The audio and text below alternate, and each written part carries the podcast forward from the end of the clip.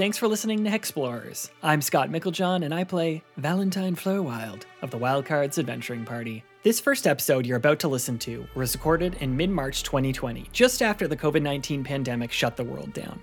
But as any D&D player can attest to, no pandemic would shut our fantasy world down. So, we played online for the first time and recorded this session, the 57th game in our campaign.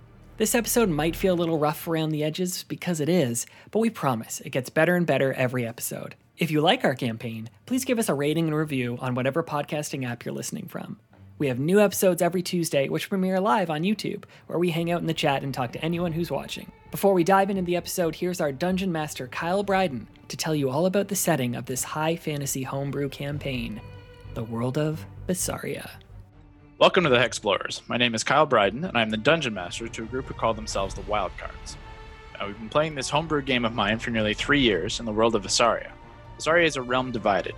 Its four provinces have closed off from one another. This division, spurned by past prejudices, has given room for outside forces to fester and spread unimpeded.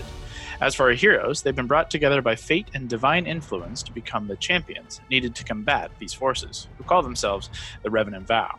Through the vow, Asmodeus would have them unseal the gates of hell, unleashing its horrors upon the material plane and creating a tenth layer of hell while growing exponentially in power himself.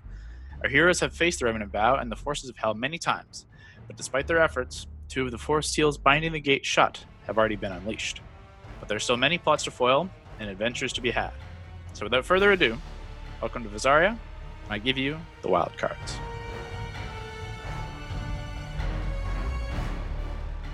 So, here's some quick background on the party. The Wildcards is made up of five level 12 characters. First up, I play Valentine Fleurwild. Valentine is a level 10 lore bard multi-classed with level 2 Hexblade Warlock, who's pledged himself to Titania, the Summer Queen of the Feywild. Valentine is the quick-witted, dashingly handsome base of the group. Val wields a sun sword he named Heartbreaker, which has a vibrant pink blade made of dusklight from the Feywild. He also has a dire fox named Fern, summoned with the Find Steed spell from his Magical Secrets Bard feature, who he loves dearly. Next up is Hondo the Blue, a blue skinned Triton and former sea captain. Hondo is chaotic and loves to flirt almost as much as he loves to steal treasure.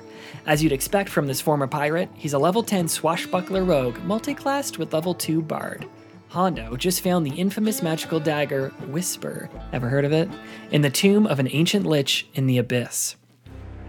The most stoic member of the Wildcards is Gord Dunsworth.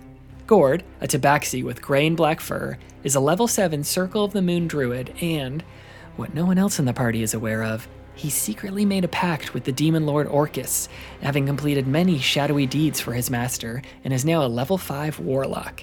Oh, and he also starts his campaign having secreted away a book of vile darkness from the necromancer we just fought against. Next up is Mary, the moral conscience of the group. Mary was raised on the hard city streets of Arendelle, and after the death of her mentor, left home to train with a band of infamous warriors. Not knowing they were secretly a cult of assassins, she escaped their grasp and became something of a hero patrolling the streets and rooftops of Arendelle before joining the Wildcards. Mary is a level 10 Battlemaster fighter and level 2 rogue who wields Mage's Bane, a sword just plundered from that abyssal dungeon and Tymora's Edge, a gilded short sword blessed with a once a day bit of luck, courtesy of the Goddess of Fortune. Lastly, Alana Brawley Brawlwyn is the heart of the wildcards. Brawley was an orphan dwarf from the northern province of Haverfeld who found work as a mercenary. Brawley is a level 7 cavalier fighter, multi-classed with level 5 totem warrior barbarian. She rides around on her dire goat Keith and wields Stormcrag, an ancient lightning imbued javelin of a fabled hero of the Champions Guild, and her iconic Thunderstone hammer. So let's start this episode, shall we? Just before this game, the Wildcards were attempting to retrieve an ancient evil weapon known as the Black Staff from a dungeon in the Abyss. This corrupted arcane implement was wielded by a terrifying lich named Carval. The Wildcards had just fought against Carval, and though defeated the Necromancer, they lost one of their own, Neavir, an NPC who brought the party together in our very first episode. Neavir was killed by Carval after managing to revive Hondo mid combat. Shattered, the Wildcards were then tricked into trading the Blackstaff to the Revenant Vow to save the lives of their closest allies. But after the trade, their trusted confidant, Raymond Borealis, a powerful wizard, revealed he had betrayed the party and joined the Revenant Vow. He took the Blackstaff for himself and spared their lives for retrieving the evil relic. Defeated and broken, the Wildcards managed to return to the material plane with the help of a celestial seer they'd encountered once before.